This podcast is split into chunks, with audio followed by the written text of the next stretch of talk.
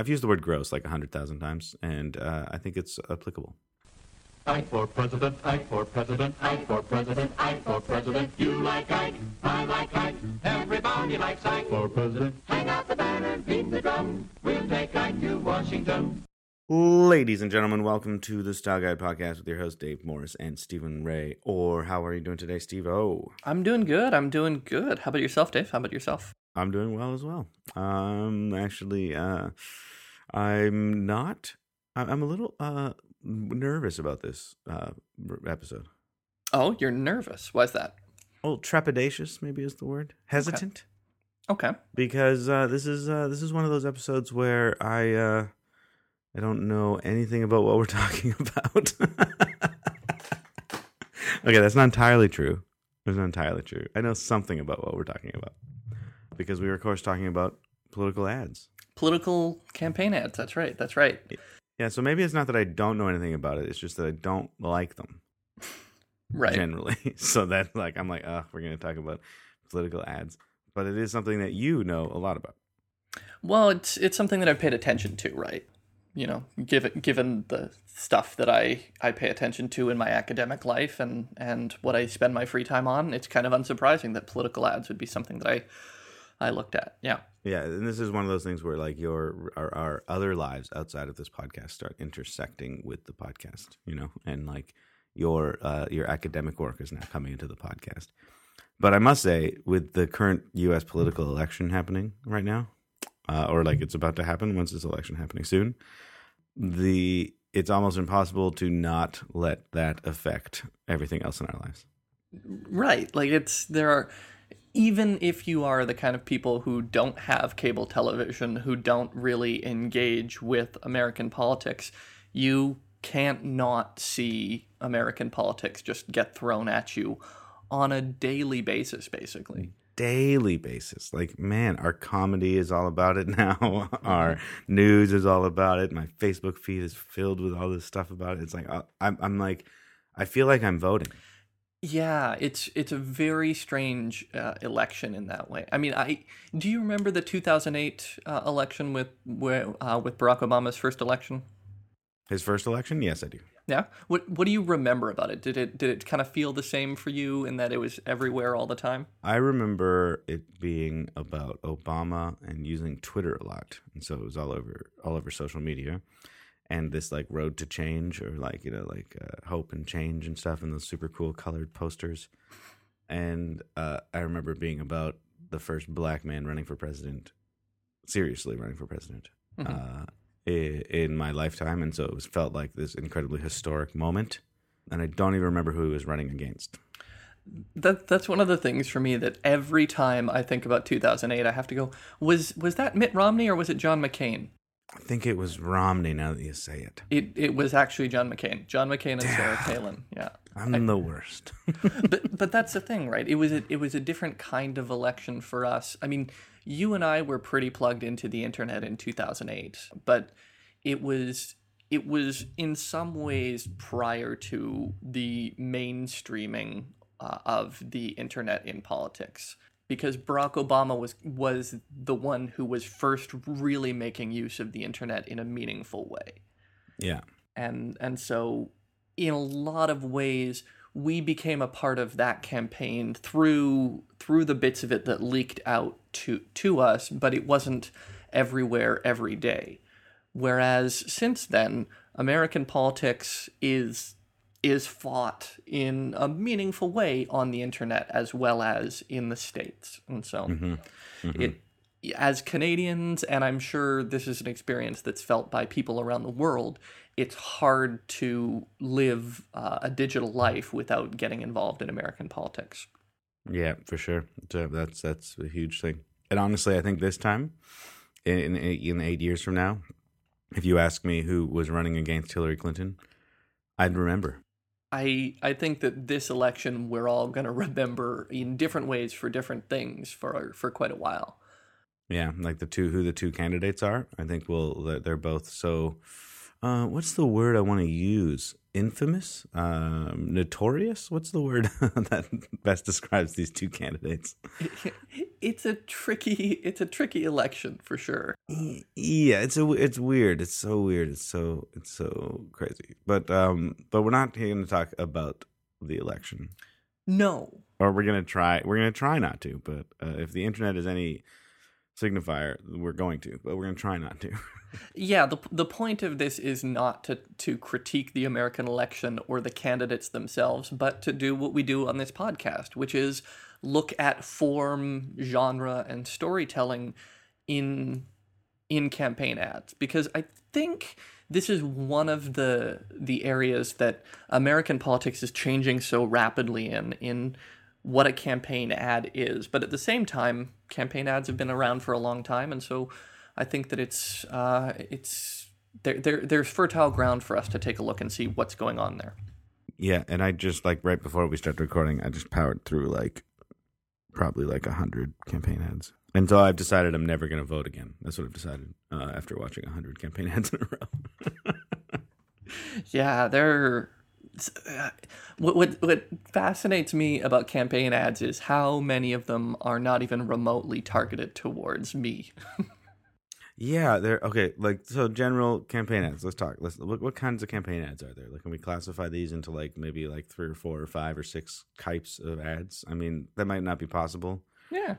Uh, but I think it's there's some general like broad strokes we can make here. Like uh, like for instance, attack ads. Attack ads. Okay. Right? There's a specific kind of ad where you are attacking your opponent or opponents that uh, that makes them look bad Yeah. and not necessarily make yourself look good in any way. Yeah. It, So that's like the attack ad. Well, and and there are there are different ways of of doing those sorts of attack ads. There are the ones that attack the the candidate based on their uh, political history. So you know the um, Ad, these are ad hominem, I guess is what it's called, where you just attack the person. well, so, yeah. There there's those yeah where you you figure out things about them that are unlikable and and throw that on the screen. And then there's the attack ads that are I guess based on I want to say what I, I I I'm thinking specifically about how in the Canadian election the Trudeau he's just not ready ad. Yeah, that's that's just an ad. That's uh, that's just attacking the person. Yeah, yeah, you're right. They're just attacking. They're saying like Trudeau, he's not ready. There's no evidence to back that up or anything or reason for it. He's just looks look at him. He looks young. He's not ready. like that's just a, a ad hominem. That's just attacking him. Yeah. Uh, versus attacking his political history because he didn't really have a political history, right? Yeah, for for the most part, you know, he was pretty new to the scene, and uh, yeah. Mm-hmm. Uh, there's also the kind of get to know the candidate ads, which are Yeah. you know, let's to know you. let let's go see how how candidate for governor, uh, you know, had a had an intense history, and we should learn all about it. Yeah, and is that that like so? Yeah, that that and uh, the politician themselves is in it, and they're like riding their horse, or like playing with their kids, Yeah, Yeah. because everyone in America has kids and horses. kids simple. I you know I don't really remember seeing any campaign ads with horses this year. Or in prepping for this. Yeah, I think they're out of fashion. Well, you know, and uh, not a lot of us have horses. More of us have, I guess. Uh, I'm I'm gonna get this wrong. Ford trucks. Yeah, Ford? Yeah, Is sure. that the- Ford? yeah. Yeah. Ford's America. Okay, cool. So there's a get to know you ads. There's so there's attack ads. There's the get to know the politician ad, like the family part of the politician. Um, and then there's the get to know my policies ad. Yeah, the the the issue ads, The issue ads. Yeah, that's the way to say it. and sometimes those can also be attack ads, but they're they're rooted around usually a particular policy, and they're they're aimed at a particular demographic. So you know, this is what I think about Obamacare and providing health care. This is what I think about the war in Iraq or ISIS. And these are, you know, this is my quick 30 second spot on it. Yeah, this is how I feel about these issues. Boom. Yeah. Uh, I was going to say there's another one that I don't know what to call it, but I, but I saw a few of them. The one that comes to mind the most is uh, the Trudeau hair ad. Where the the hair isn't what matters; it's the policies, and his policies are good. So I don't know. I I, I want to call it like the the fight back ad or the counter attack or the jiu-jitsu or judo ad like where you take uh, the attacks that you're being given and you flip them around and send them like, like dodge it the block like i don't know what do you call it the, the anti-attack the counter attack ad Well, yeah, those, those ads. So in the Canadian election, there were a couple of them. Trudeau had did the the ad where he showed that he was ready. They did a, the Liberals did an ad on his hair. Uh, I think that we've seen a couple of them. I can't think of any with the American election. And and you're you're you're right in that they're weird because they're rare. It's rare to see a politician that kind of points to their perceived weaknesses. yeah or it's just like you say i'm not ready. Hey guess what? I'm ready. Boom. Like that, that's all he had to say. And it was like oh yeah he's ready. So yeah the counterattack? I don't i'm gonna call it Yeah. counterattack. I think that's a good sound. Got a good ring to it.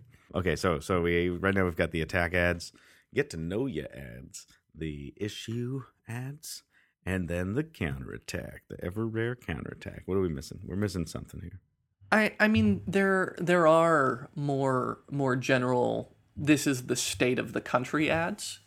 Mm. So, you know, usually uh, in an attempt to kind of do a right direction, wrong track division to show that uh, you need a change. And it, and it, it implies that the, the candidate is going to be the change candidate because things are so bad. So, you know, right now, Hillary Clinton is is facing a lot of uh, criticism about how Barack Obama has run the country hmm because they're trying to create a picture of America as in need of whatever, and and that Hillary Clinton would just conti- be more of the same. And so, yeah and that's that whole like incumbent uh, r- reform thing. Yeah, yeah, where like the incumbent candidate always has to talk about how great the country is, and the the, the new candidate has to always talk about how much that needs to change. yeah, And that's the political debate that's been going back hundreds and hundreds of years, I'm sure. yeah. Like that. Since, that is since no elections. yeah. The first person who ever re- went to be reelected had to deal with that problem. ever in like like ancient Greece or whatever. like That that's why George Washington only served two terms. He didn't want to deal with being an incumbent anymore. yeah, like this is BS. Um, so the state of the country ad that then spins to I'm going to make it better. So like the change ad. Yeah. And then there's I think what I would call the endorsement ad. And this can there there are really two types of it. It's endorsement by celebrities or endorsement by real people. But the the idea being that this person is speaking on behalf of the candidate. And it may be that the, they the candidate themselves never appears in the ad, but it's just, you know, how how much uh, Scarlett Johansson thinks Hillary Clinton should be president or whatever. Yeah. Yeah. Uh, the endorsement ad. Yeah, that's totally Yeah, that's a good one. Um, and then there was one other one. So where does this one go? So this kind of ad, which is an ad I see all the time. It's you just uh, maybe this is under issues Okay. where you see the politician giving a speech, and it's just a clip of their speech that they gave somewhere, Yeah. and it's like, here, remember this? This was a good speech, and vote for me. Like, wh- where does that go? Well, and and those ads, I mean, for starters, they're they're dirt cheap to produce, which is great. But but they can fit in many different areas, right? Like you can have clips from say the presidential debates where Clinton and Trump were debating each other and one of them comes out stronger and turn that into an attack ad on Clinton very quickly. Or it can be, you know, an inspirational, this is why we need reform in this country bit of a speech and, you know, it's 30 seconds that you drop in there. So, I mean, they can they can fit anywhere. Yeah, sometimes they're a state of the country thing. Sometimes they're a counterattack or an issues thing. Yeah, okay, I see what you mean. I see what you mean. Cool. Any uh, any other kind of ads you can think of, or are we hitting them all here? No, I think I think we've we've kind of covered them broadly and and part of it sometimes they cross over between them obviously. Mm-hmm. But those are I think the the the gist. Yeah, and yeah, uh, I don't think I like very many of them. Yeah. So Yeah. where do you want what what do you want to talk about here? What do you want do you want to go through each kind of ad or do you want to go through the the general concept of ads? Like where do we start, Steve? Because this is all look I'm like, oh my god, I hate all of these things. Well, let let's start more generally with just talking about political ads because they're. I mean, we have not done an episode uh, of the Style Guide on commercials yet, which I'm just realizing, and that's surprising to me. yeah. Maybe This maybe is our first like foray into commercials and we chose like the worst kinds. Yeah. So uh power my powering my way through like a hundred of these. Mhm. all I could think was was that this is uh, there's so much bullshit. Uh, you're gonna have to scratch that out. But there's so much bullshit being thrown at your face, Mhm. uh, and if you only watch one campaign ad, it might kind of convince you. But if you watch like a hundred from a bunch of different people in a row, you quickly realize that all of the candidates are bullshit, and it's really hard to care about anything any of them are saying anymore and it just starts to feel like uh, like you're living in some sort of weird like uh, um, uh, dystopian future where you're just plugged into messaging and it's messaging, messaging, messaging, and you see it repeated through different commercials in different ways and tries to twist your brain into believing things, uh, and it really makes me sound like I'm wearing a tinfoil hat. But man, it was hard. Well, and what's fascinating about about campaign ads, like you you and I sat down and watched a bunch for this. There have been Americans who have been watching campaign ads for the last year and a half. Like just as a part of their daily life. When you hmm. sit down to watch the game, you know, two or three different ads, whether it's primaries, presidential, governor, senate, state, county, dog catcher races, like Like, how do people still vote? I just don't. This is what I, this is the that I don't understand. Getting all this messaging, you're like, I don't believe any of this anymore. None of this seems believable at all. This can't be real. This can't be real. This can't be reality. Well, and and that gets to one of I guess my questions about campaign ads. Like what is the point? Like we we we we've broken them down into different categories and I think some of them serve different things, but in a grand scheme, what is the purpose of a campaign ad? Like why why are they getting getting their name on there uh, on your screen when you're you know watching whatever it is on on YouTube or when you're tuning in to watch the news or whatever why what what why do you think campaign ads exist Well, uh, I would just answer that by saying it's the same reason all ads exist, uh, which is to sell you something uh, and to convince you to purchase this product. Except in the case of a campaign ad, it's to their to, to vote for this candidate or whatever. So trying to convince you of something. This is where it feels like there's so much more uh, BS in campaign ads than normal ads, is because normal ads are selling you a product Mhm. and they're trying to sell you on this product. Right. Right. Because they've made this thing and they need you to buy it. So, hey, let us show you how cool this thing is. Please come buy it. So, when that's being done with campaign ads and for politicians, politicians who are supposed to have things that they believe in and truths that they are speaking, and they're trying to sell you on this politician, it just feels like when you're trying to sell someone on the truth, it it doesn't feel like truth anymore. You know? Hmm. Does that make sense? yeah yeah no the I, truth should like the, the you just have to say the thing and then people hear the thing and then they go oh yeah that makes sense or they double check it or they whatever.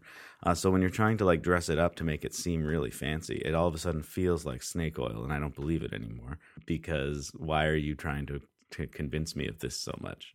You know? To to pull a quote from the 2008 presidential election it's like putting lipstick on a pig. Sure yeah. Well, and I've been I've been thinking about this a lot lately, especially as I've watched a ton of Trump and Clinton ads and then trying to see some down ballot ads as well.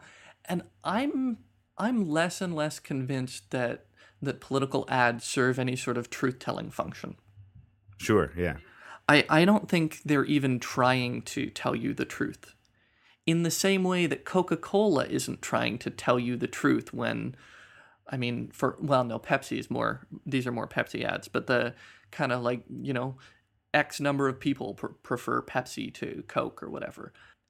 It, it's not trying to, to, to actually tell you the truth. It's more trying to sell you on a feeling.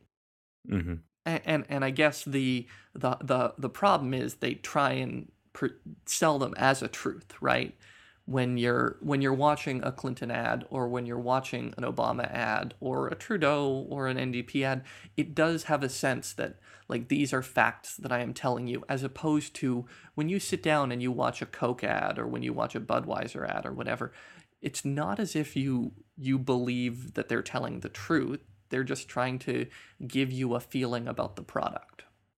And I think uh, I think that's a, a nice way to frame just advertising in general. That it's not trying to give you a truth; it's trying to sell you on the feeling. And when it comes to something like Coke versus Pepsi, Budweiser versus other beer, Mister Clean versus the no no name brand cleaning solution or whatever, it comes down to just preference.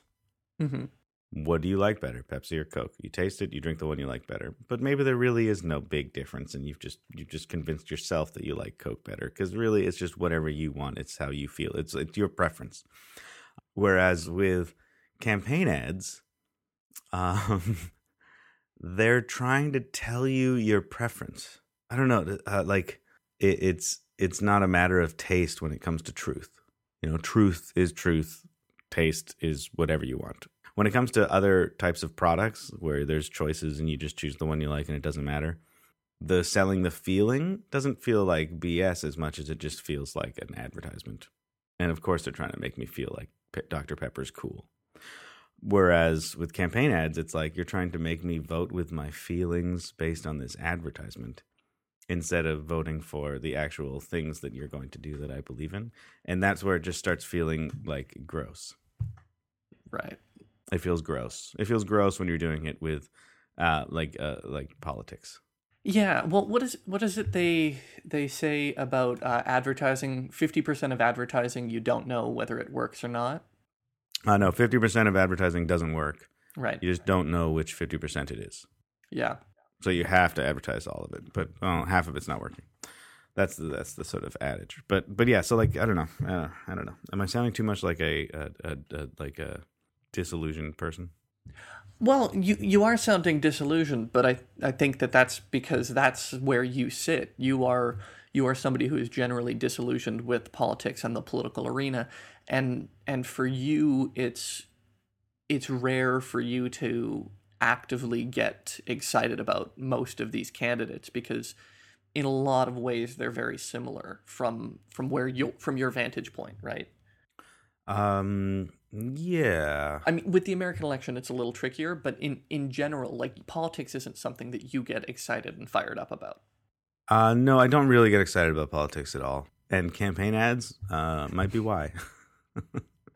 Because it's like when I watch a bunch of campaign ads, I don't feel like any of the people in the ads are telling me the truth, Yeah, which is the general sort of, uh, uh, I guess the the the common knowledge of politicians that they're all liars.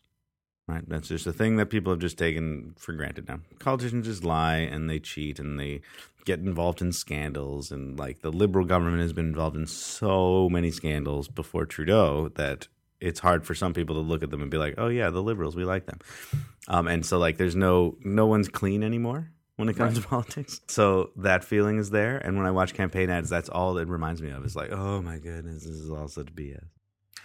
yeah, and and for the most part, when I watch campaign ads, that's how I feel. When I even when I'm watching campaign ads with from candidates that I generally agree with, it in a lot of ways it's it's manufactured and it feels manufactured and and there there's no hint of genuine emotion or or an attempt to kind of be be real human beings for a second. Hmm and and I think that's why generally my favorite style of ad is the kind of getting to know you ad not because they're done very well for for the most part a getting to know the candidate ad is is usually pretty bad like you know Very cheesy, very cheesy. Yeah. yeah, it'll show them in a suit, you know, hanging out on a farm, or it'll uh, have have them playing sports with their with their team, um, sorry, with their uh, campaign team or something like that, and they're they they come across as generally forced, Mm-hmm.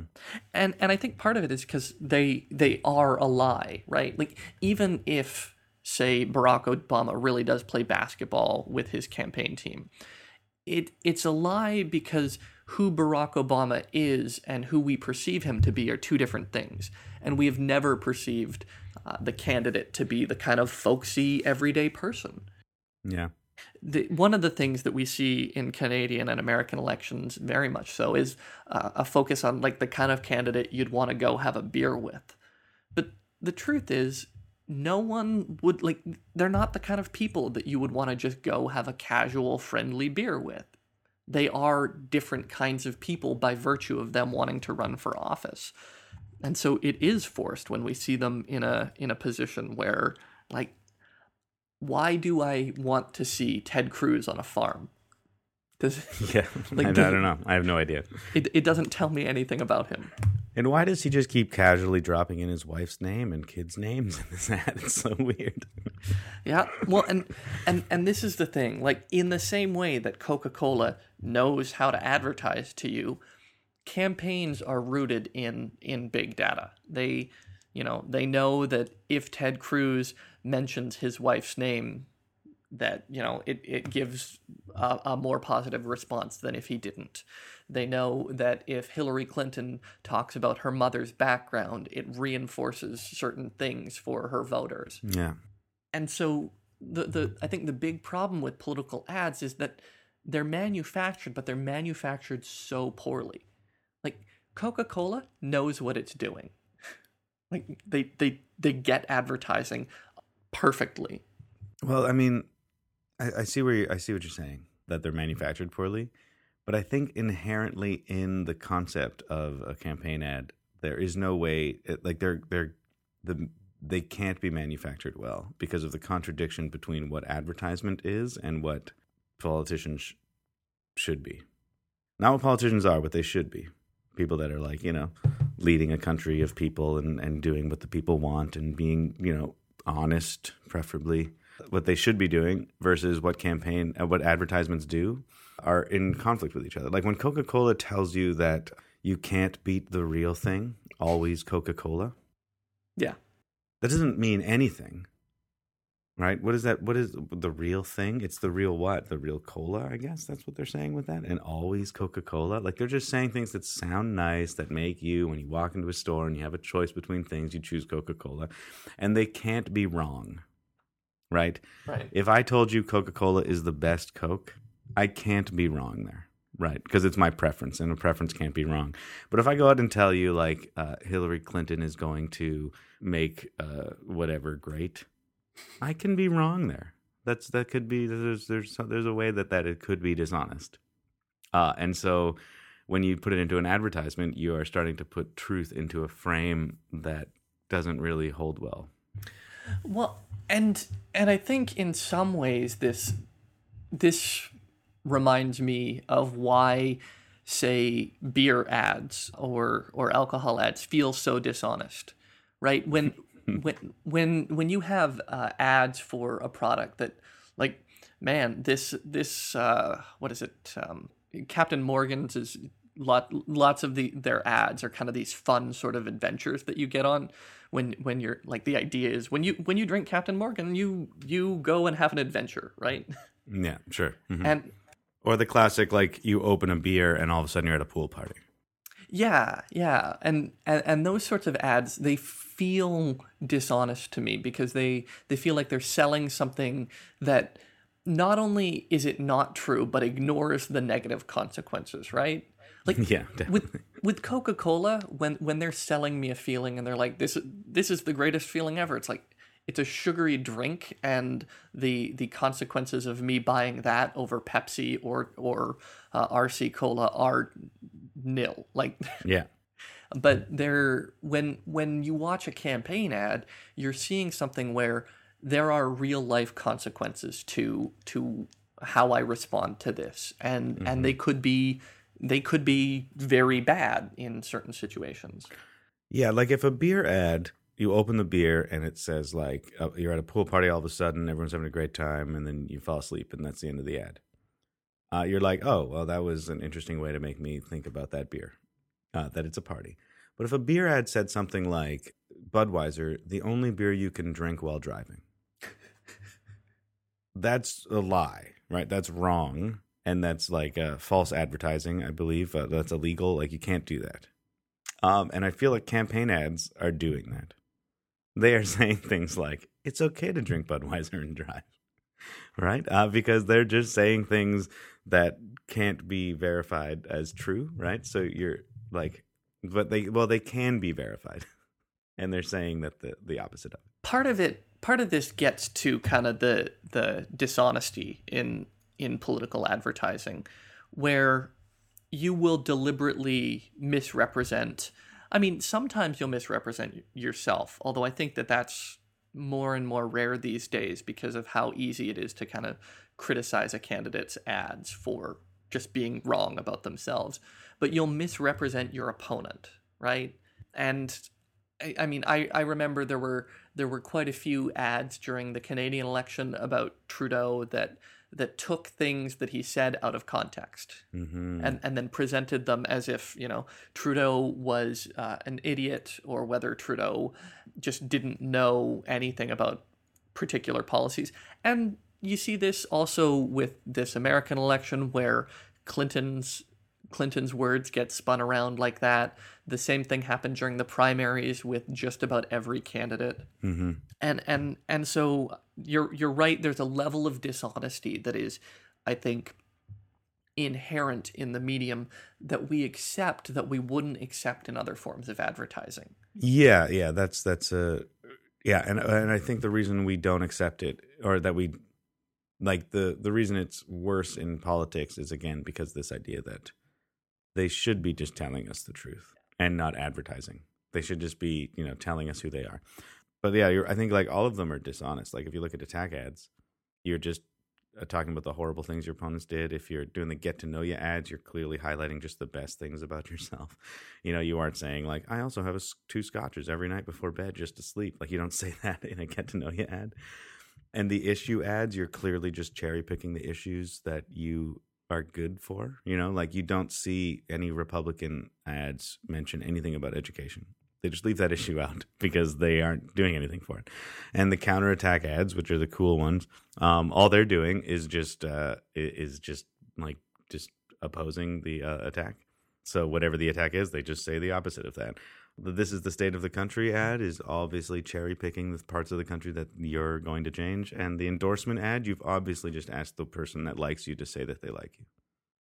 You know, like, like, uh, so like there, there's like all this cherry picking of truths.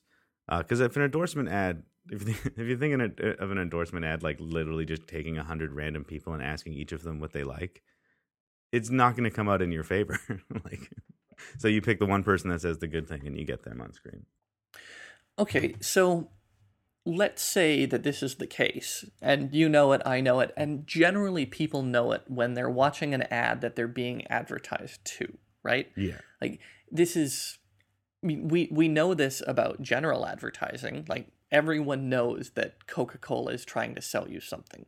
No one no mm-hmm. one is under the illusion that when Coca-Cola does their, you know, yearly Christmas polar bear ad that they have some enduring interest in the polar bear. It's all about trying to get you to buy Coca-Cola. Yeah. At least this is the hope Right. that everybody knows that. Because there's a part of me that kind of like growing up feared that people in the world thought this was real, all this was true. And every time you see something like, like, I'm sure there's been jokes done of it where, like, you know, if an alien came to Earth and saw an ad and they'd be like, oh, like an elf. Remember Elf? The movie I- Elf? I don't remember the movie Elf. Uh, I haven't seen it. the immortal Christmas film Elf, starring uh, starring Will Ferrell and our good friend Patrick Bainham as an elf in the first scene.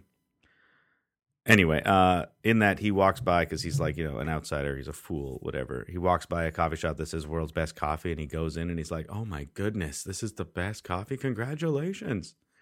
And then later he brings the girl there on a date, and he's like, "Taste this coffee." Isn't it the best? Like he's been like he believed when they said world's best coffee that it was actually the world's best coffee. Like like I fear there's people out there that believe advertising. So please tell me I'm wrong and that people don't believe.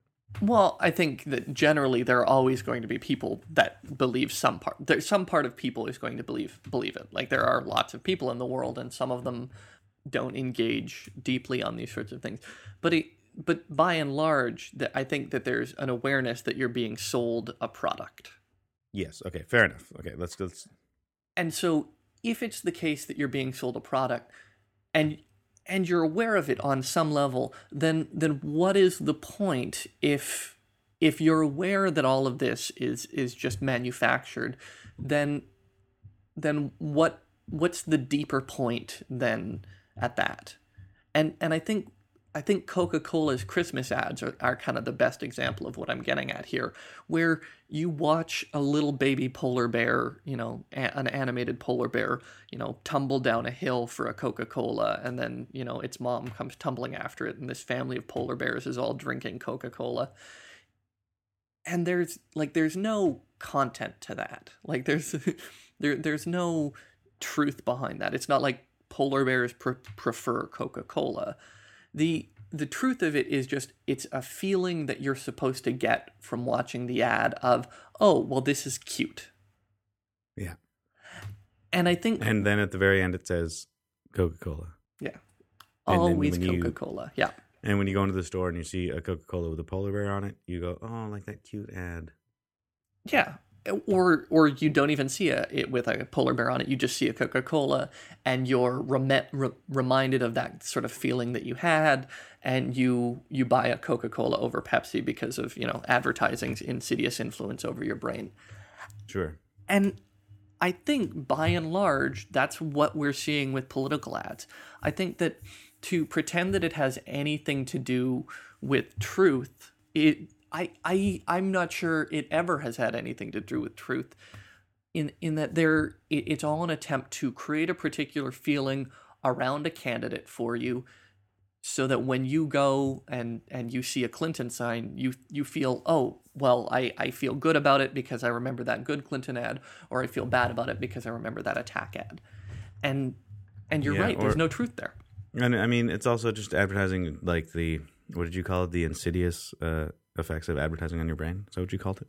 Um, but like you hear something enough times, and you just you just hear it in your head, and it's in your head, and then you say it.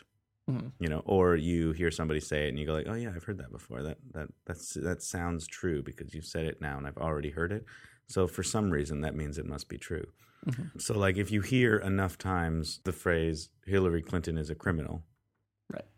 Constantly said by Trump, by his ads, by other people who are endorsing him, just keep saying like, "Well, I don't want Clinton; she's a criminal," uh, and you keep hearing Clinton and criminal in the same sentence so frequently that eventually your uncle says to you, "Well, you know, Hillary Clinton's a criminal," and you it rings truer because you've heard it so many times. Right. right? And so that insidious effect of advertising gets in your head. And when it comes to something like coke is better than pepsi which is obviously true right? Yeah. we all True. know this. Yeah, we all know everyone it. listening knows that coke is better than pepsi. Everybody knows that because we've been told that it's the real thing and that pepsi is uh, some other crap that's for a new generation. I don't know. Um, and so we're just you know I- that's just a true it's true. If someone says coke is better than pepsi that rings true with me. Even though uh, and when it comes to coke better than pepsi eh, there is no truth so it doesn't matter. But when it comes to politics there is a truth as to whether or not hillary clinton is a criminal right Yeah. like there, there's a legal truth to that Yeah. and so when you start using advertising techniques on something like that it feels really insidious Yeah. and really really uh, gross and makes me really jaded even if i liked politics if, if i watched this many campaign ads i think i would hate politics And I think that very few of these ads are actually designed for for actually persuading people uh, in, in in the way that we're talking about. I I think for for example in this presidential election, so few of the ads that we see are designed to make you decide between Trump or Clinton. Uh, a, a, a Trump ad is, is not going to do that, and a Clinton ad is not going to, to do the opposite for most people. I think what a lot of these ads are designed to do is to speak directly to segments of the base in in particular ways. So in some ways it has to do with like, oh, well, if if Clinton is so bad right now, then you need to then then we need to stop her. And it's not about getting you to vote for for Trump, but it's about getting you on Trump's website and donating five, ten dollars. Mm, Yeah, true. Yeah. Or it's about mhm. reminding you of the stakes of the election. You already are going to vote for Trump. It's it's reminding you that you need to actually get out on election day and vote. Yeah, I, I see what you're saying. Because, like, I remember when I was watching a bunch, all the Trump ads, no matter how well crafted they were, there's a part of me that couldn't help but know who Trump is and remember things that I think about him. Yeah. And, like, going, like, this is not working and convincing me to vote for him. This is an unconvincing ad.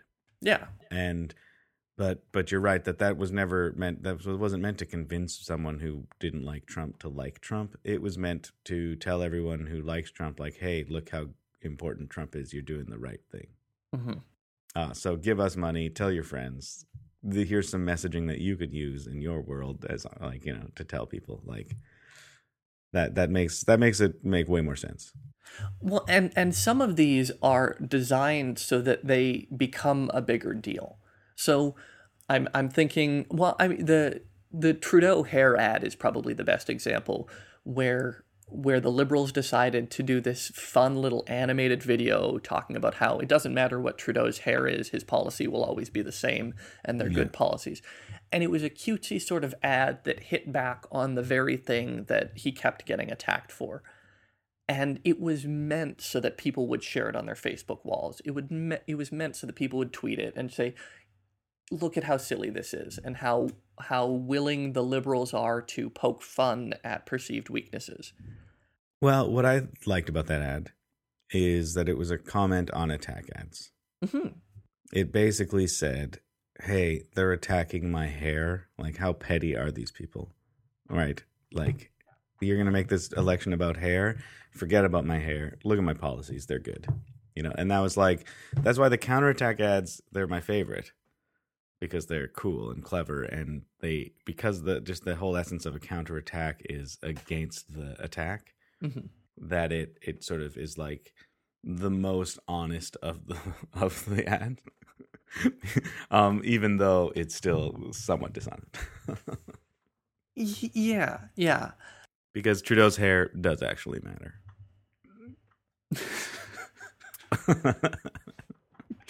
Oh man, you're gonna just make me scream into a microphone. But uh, but but yeah, those, those kind of things like that one definitely has a message and is trying to persuade. And I think there's a difference between uh, a Canadian election ad that comes out, you know, two weeks before election day, and an American election ad that comes out two weeks before election day, because our elections are so short. Whereas if if it's at this point in the the American election and you're watching TV and an ad comes on and you're persuaded by it to choose Trump or Clinton, I I I don't know how you can possibly be a a thinking person anymore. Like Hmm. these candidates have been on stage for a year and a half. It's Yeah. not as if anything that that ad can say should be new. it it shouldn't take a year and a half for you to decide Well, I mean, maybe it should if if new things come out, but so rarely are campaign ads focused on on a new moment in politics. They're they're usually focused on history and uh, policy positions and trying to make you feel about a particular candidate that you could have felt six months ago. But like what what uh, what you should be deciding is what does this what's this candidate going to vote for and what are they going to try and do? And what's this candidate going to vote for and what are they going to try and do? And which one of those do i like better? And i'm going to pick that one. So it should take you as long to decide as it takes you to read between the things that they say they're going to do you know? Once you've read it all and you've kind of processed it maybe you know i'll, I'll give you you take a month or two sure you know to really decide but everything uh, after that is like you're voting based on how the candidate makes you feel and like maybe there's other things that you have to take into account other than just their policies you know? Maybe you want to take into account their history so you can credibility whether you believe they're actually going to do the things they say they're going to do. Um, you want to take into account their character how are they going to represent the country? Like sure there's things you take into account but you should take all those things into account and then decide which one you like better and then vote for them. Uh, it does not take a year and a half to to weigh those things. Uh, it becomes at, at that point it becomes a theatrical experience. Yeah, and and I think my biggest problem isn't that I've become jaded with it, but it's it's bad theater. As as far as watching watching this the the American presidential election or watching the Canadian election or the Brexit campaign or whatever, it's really poor theater. Like if I'm watching it for entertainment, it's it's co- it's contentless. If I'm watching it for information, there are much better ways to get that information.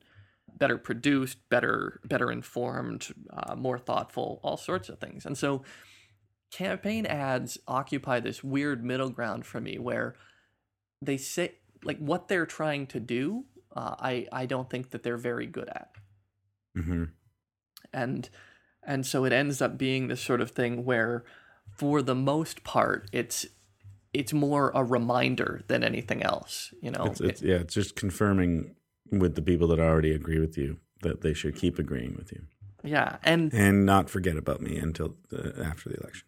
I think that in a lot of ways, that's what we're seeing with particularly American elections. That's what campaign ads have become. Just this sort of like, look at me, I exist. which is weird because it ends up doing the opposite of what a debate should do.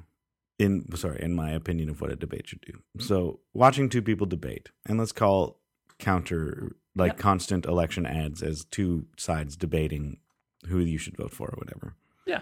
in, a, in a debate you're never trying to convince your opponent right, that you're right i'm never trying to a, if i'm debating whether coke or pepsi is better i like that we keep going back to coke and pepsi like that's how we just like presidents are just coke and pepsi. Um, but if i'm trying to convince you that coke is better than pepsi and you like pepsi and i like coke all of the people in the audience that like pepsi are not going to be convinced by me because they like pepsi.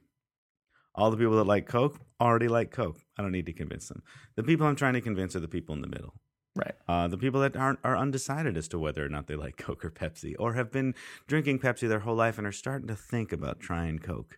Uh, in watching the debate, they're going to get pushed off the the fence onto one side or the other, hopefully, and they'll put pushed onto your side. Right? That's that's like what in a debate. That's who I feel like the debate is targeted towards. It's the people in the middle. The extreme positions are set, and so in a presidential race, the fact that the campaign ads aren't targeting the people who are kind of on the fence in the middle and they're just reconfirming with their own bases means it's not even really a debate anymore. They're just like patting themselves on the back and just saying like hey come on keep voting keep liking pepsi. People who like pepsi keep liking pepsi that's not convincing anybody of anything it's weird it's weird Well, and and I think that that does point to the the two meta di- two two different meta types here. One is the the confirming your base uh, ads, and the other is trying to persuade undecideds. And that is such an interesting question that is itself a, a probably an hour long podcast, right? Like, what's the difference between an ad that's trying to persuade people who sit on the fence versus trying to remind people who already like you that they like you, and and which which Yeah. ones work for what? like i mean like uh like watching some green party ads the canadian green party with Elizabeth example. May. Just like this is our tour bus. We're gonna drive up and down Vancouver Island and convince people to who want to vote for Green to to encourage them to vote for Green. And she cuts a ribbon, and then that bus takes off. That's totally just confirming your base, Yeah. you know, and just like, hey, Green Party, this is us. Hey, Green Party, come on out. Let's do this. And all of us are wondering, is that powered by gasoline or did they like do a vegetable oil conversion on that bus? Because that doesn't seem very green to me. Um, but but like that's like a, a confirming your base things. And a lot of the Green Party ones were that. I didn't feel like any of them were really trying to convince people to vote for the Green Party. They're not really in it for that. They know they're not going to convince people, right? Like they're a small, tiny little party. But when it comes to like the bigger things like Bernie Sanders, there's like a five minute ad that you that you sent to me Yeah. uh, for during the primaries and it's like he is honestly trying to get people to like and vote for him Yep. and showing clips from his speeches, showing him talking to people, showing a one-on-one interview with him, doing like a history thing on him. So it's like all kinds of ads smushed into one big long ad that was like had some good shots and it was really mushy and kind of like full of issues and like it was actually fairly convincing that man wouldn't Bernie Sanders be a great president. But and so I think that one was targeted at people in the middle. Yeah. And I guess in primaries in the states, that that's what you're going for is because you actually are both targeting the same people. Like Bernie Sanders is not trying to convince Democrat or Republicans Right. that he should be a good president. He's actually talking to the people that are on his side, just trying to get them to go a little more onto his side than Hillary's side. I think that's exactly right to point to the to point to the primaries and the difference between the general, right? They're completely different environments for for advertising. Um, and and they're it in some ways a primary debate can be more of an honest exchange of ideas because you're you're not de- debating debating fundamentally opposed views. You're debating you know great gradations. You're debating the nuance, yeah. Yeah. Whereas which is general, which is something, yeah, which is something that we should debate more often anyway. Is the nuance between like, uh, like everyone agrees education is important, but like, what does that mean? What are we going to do? How's that going to help? Like, what kind of education? That kind of stuff. Yeah, and and as American politics and Canadian politics has gotten more diverged in in its extreme viewpoints, you see you see fewer and fewer of those debates happening between parties and hopefully more of those debates happening within the parties, right? As Hopefully, yeah.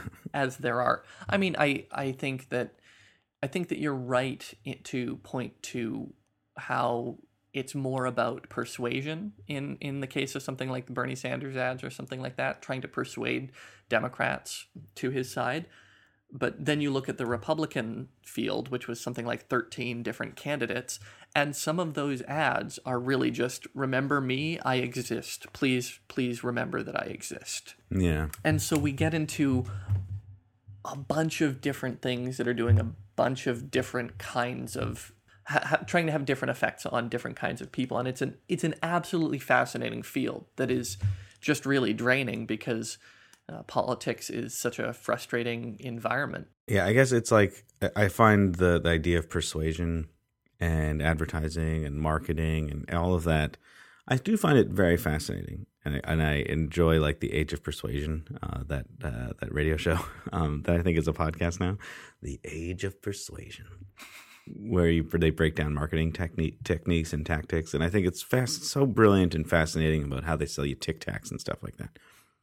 But when it comes to something like politics, I don't think that's where we should be manipulating, persuading, and tricking people Right. because that that that like it's important what's true in the case of politics. We're talking about uh, are we going to go to war or not? Are we uh, how how is my life actually going to be affected by this decision? I don't need you to persuade me. I just need you to tell me facts so I can decide what works better for me. You know, like uh, and so it feels really I, I in, in this context it's gross.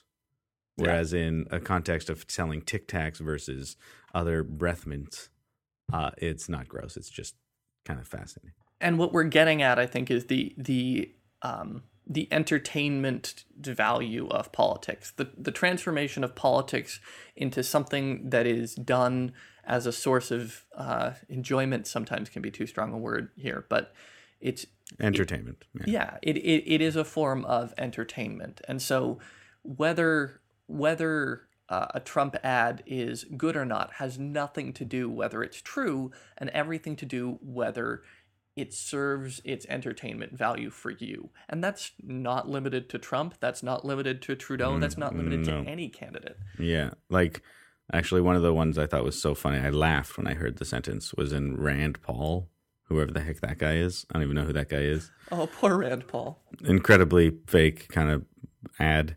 But he said uh, something about, like, uh, it's a message loud and clear and does not mince words. We've come to take our country back. What the hell does that mean? If that's that is mincing words. What does that mean? We've come to take our country back. Where, where are you taking it back to? You're talking in metaphor here. That is the definition of mincing word. You are not being clear. You are being vague. Like, uh, but it was just like they were. It led right into it, and I was like, "What is this? Is so bullshit." and and I and that's it. Like it's it's just if it's entertainment, it's not very good entertainment. It's and and and yet we get very riled up about it. Mm-hmm. Yeah. And and that's the part that's so frustrating because there are I think you're right. There there there are ideas here that should be debated on on a national stage or on a state stage or a provincial stage. And and we spend a lot of time in this entertainment bubble as opposed to focused on uh, an exchange of ideas. And and in a sense this is just an idealized form of politics. I get it. Like I am definitely a hopeless romantic when it comes to to how I perceive politics to be. But like how how is anyone served by by what we see on in these advertisements? Good question. I mean, I guess it, it's a good way for you to uh, reaffirm your own beliefs. Yeah, I guess like so. when you watch, like when you watch the uh, Hillary Clinton one with uh, the uh, the the old black woman who was denied a uh, a suite in a Trump building. right. Remember that one? Um, I do. very convincing ad, right? Because you're like, this confirms everything I believe already that Trump is a racist and a powerful, evil man. And that ad confirms all of those beliefs. And so it makes me, as someone that already doesn't like Trump, uh, cat's out of the bag. I think everyone knows we don't like Trump. It makes someone like me look at that ad and feel like, yeah, I'm backing the right candidate. Yeah. You know, uh, whereas I'm sure on the Trump side, if you are a Trumper, uh, uh, then you see the ads that say things like Hillary lied, the the FBI says she should go to jail or whatever, like those ads, and you go, yeah, she should go to jail. like, exactly. That's what I mean. He's not in the pocket of the big money supporters. You know, like, like whatever you already believe, it just confirms that for you, Yeah. which is, which is just gross. I've used the word gross like a hundred thousand times, and uh, I think it's applicable. Okay, before we end, I gotta say something, and I want you to respond to it. Okay. Okay, so I remember one time you telling me like a problem with like political theory and stuff is that people always come from this place that democracy is the best starting point, and, like the democracy is good, and uh, and so I'm gonna give you a quote that I heard somewhere, and I want you to reply to it. this is dangerous. Okay. It's dangerous. You can't be honest in a democracy. Hmm. What do you think? Do you think that's true, or do you think that's false, or do you think there's more to it? I, I mean, the easy answer is that there's more to it, right? Yeah, yeah, of course. One of the things that I think is important to remember in relation to that quote is that we aren't in a democracy. We're in a representative democracy. We we don't directly involve ourselves in political affairs. There are very few issues that any of us are are going to vote on as issues that will become law. What we do is we select candidates who are going to do do that for us hmm and that's where it, where where truth becomes a murkier concept. Because when it's just how, what i think about say education and i go and i you know i have my vote and and and that's that it's a much more straightforward process. But when when i when i vote for a candidate and that candidate has to go and do things on my behalf it it's tricky, right? Like, why did I vote for that candidate? Well, Mhm. did it have anything to do with, say, education or foreign policy, or did it have everything to do with the fact that I didn't like the their my opponent, that their Yeah. opponent or whatever? And and so it, in some ways, truth has so little to do with a representative democracy. Not because we're we're a- all a bunch of liars, but because we're signing up to follow a, we're, we're signing up for somebody to do a bunch of things for us hmm and it's hard like how how is it possible that Hillary Clinton or Donald Trump can have a position on every single issue that's going to come up over the next 4 years Yeah, and that that uh, that exactly 50% or more of people agree with. Yeah, like it it's it's not a matter of truth so much as it's a matter of trust. And Yeah, as if that- as if choices are binary, you know. yeah, Every choice is a yes or a no, yeah. as if there isn't compromise and, and all that involved. So let me expand on that quote because the, the quote is like the full quote is you can't be honest in a democracy uh, because you need the votes. Ah, mhm. And so because you need votes, you have to say whatever you have to say to get people to vote for you so that you can do the things that you need to do, right? But you but not everyone's going to vote because it's not binary. So you're not going to have the choice between these two people and one of them's going to do the right thing for you and one of them's going to do the wrong thing. You kind of have to weigh them back and forth. And so the candidates have to say the things that's going to get more than 50% to vote for them so that they can go off and do a whole bunch of stuff.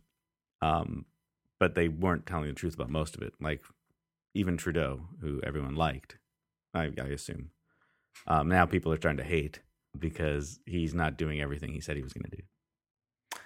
And I think, and and this to bring it back into camp, the purpose of campaign ads, I think that it doesn't have anything to do with with whether they're telling the truth or not, and whether they seem truthful and trustworthy. hmm Whether when I vote for them, I trust them to act in a particular manner. It it isn't about whether or not what they say is true, but whether or not they are going to act in a manner that is in accordance with my values. And it's a predictability sort of thing as opposed to a truth sort of thing. You're just playing the odds, really. You just Yeah. gamble. It's a gamble. It's a gamble. Every vote's a gamble. Well, and it and it has to be because it's inherently unpredictable what's going to happen over the next 4 years. You we can't possibly know when we elect someone what they are going to do or what is going to happen around them. And so all we can really do is develop a sort of uh, it, it's you develop a relationship with a candidate through different ways, p- political ads, their the information that they give you, and then you decide whether or not that that seems to be in accordance with your values. But to suggest that it has to do with with truth, I think misunderstands how inherently unstable politics is. yeah, and I guess the reason I wanted to bring up the "you can't be honest in a democracy" quote is because advertising is notoriously not honest, and I think what's interesting, like uh, as we've been talking, I've been thinking about that a, a campaign ad is just a condensed version of what this politician has been saying, right? Like everything in the attack ads against Hillary Clinton, uh, Trump has been saying at his rallies. Everything in the Hillary Clinton like get to know the candidate ad, she's been saying in her rallies. And so the difference is it's just like a shorter, condensed version that's put out into mainstream media. Right. Whereas everything's been already been said in their rallies, which is kind of a condensed form of their actual beliefs. Because in an hour rally, you're not going to be able to get out everything you believe about every possible thing and answer every question that everybody has. So it's kind of a condensed version. Because you'd really need to spend days or months or years with someone just sitting around talking with them to get to know what they think about every single subject. and so you're not going to actually, and, if you did know that, you probably wouldn't vote for them because you know them too well now. Um, so I just think like uh, I think the the thing that rings true about that sentence, "You can't be honest in a democracy," is that you can't. You have you don't have the time. Uh, you have to get people to vote for you, and because it's a numbers game, it's not about whether I really believe what I'm saying. It's I need to say the thing that's going to get the most numbers, so that I can become president and then do the right thing. Hmm. Does that make sense? Or did I just go off on a crazy tinfoil hat uh, conspiracy theory tangent? No, and, and and I can see where where you're coming from that, and and that's, I mean, that's a reasonable reasonable position, right? When, particularly for somebody who who doesn't think highly of the political arena arena already, it's, uh, I, like I can see why you come to that particular perspective. Yeah. Well, and we've been talking a lot about how it's designed to make you feel a certain way or, Yeah. or something like that. It's not combined to be truthiness. All right, sorry, it's supposed to have truthiness. Not designed to be truth. Right. Yeah. You know who said that quote, by the way? Uh, I'm gonna just go on a limb and say Scott Adams, the creator of the Dilbert comics. no. Gross. that would be gross. Good guess though, but that, that, I would I would not bring him up on this podcast. no, you know who said it? Who said it? Bill Burr, he's just a comedian. He's just a guy. He makes jokes. Bill, Bill Burr is a great comedian. yeah, guy that makes jokes. But he said it in one of his things and it just kind of like flew, they said it out of the side of his mouth and then kept making jokes. And I was like, actually, you know what? that feels right because you do need votes. That's how you do it. You have to say what gets you elected. Um, and you and and you can't say. Uh, I think his joke is about how like you can't like like eighty percent of the population is stupid or something. Uh, but you can't get elected by saying, "All right, eighty percent of you have to go." Um, you can't get elected on that because then they won't vote for you, right? So like the that that's the joke. But the truth in it of the fact that like you need to get a majority vote means that you have to say things to get everyone on your side, not just some people on your side. And the truth doesn't get everyone on your side. Hmm. Okay, so now that we're coming to the end of this episode, I we, you've watched a bunch of political ads, uh, Too many. and so I watched too many. too many. I yeah, we've definitely watched too many. And uh, the the good news uh, for for all of our listeners is that this episode comes out the day before the American election. So hopefully we'll be done with political ads for a little while, and we'll all get to just kind of ignore American politics if you want to. Yes, that is the good news. But before then, uh, I I want to ask you, uh, what was your favorite ad that you watched of, of this of this little cycle, or or that you that you remember watching? Honestly, it was uh, the uh, Gerald Daugherty for Travis County Commissioner. Okay, okay. Mm. I'm, I think, which is, I think, the guy running for the least important job of any of the other ads that I watched.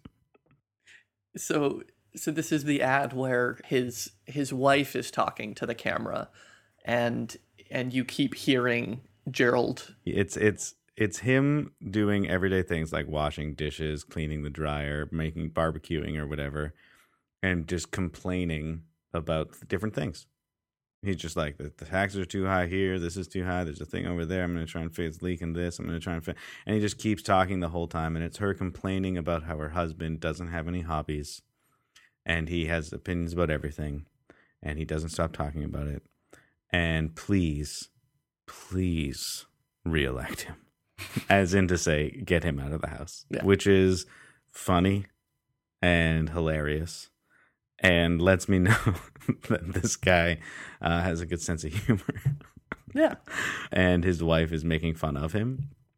Uh, but it, it's also just like, hey, this guy is a polit- he's too into politics. This guy's too into politics is what the ad is sort of saying. Now, did it does it convince me that he's a good candidate? I don't know nothing about his policies really. yeah. So I don't know. I have no idea whether I would actually vote for him. But as far as an advertisement goes, it was the best.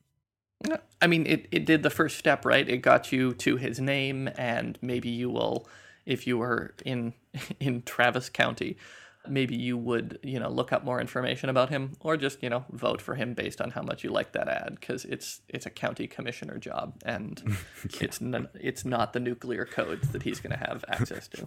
And I think that's the thing. The le- the less important the thing I'm voting for is, the more likely the ad is going to work.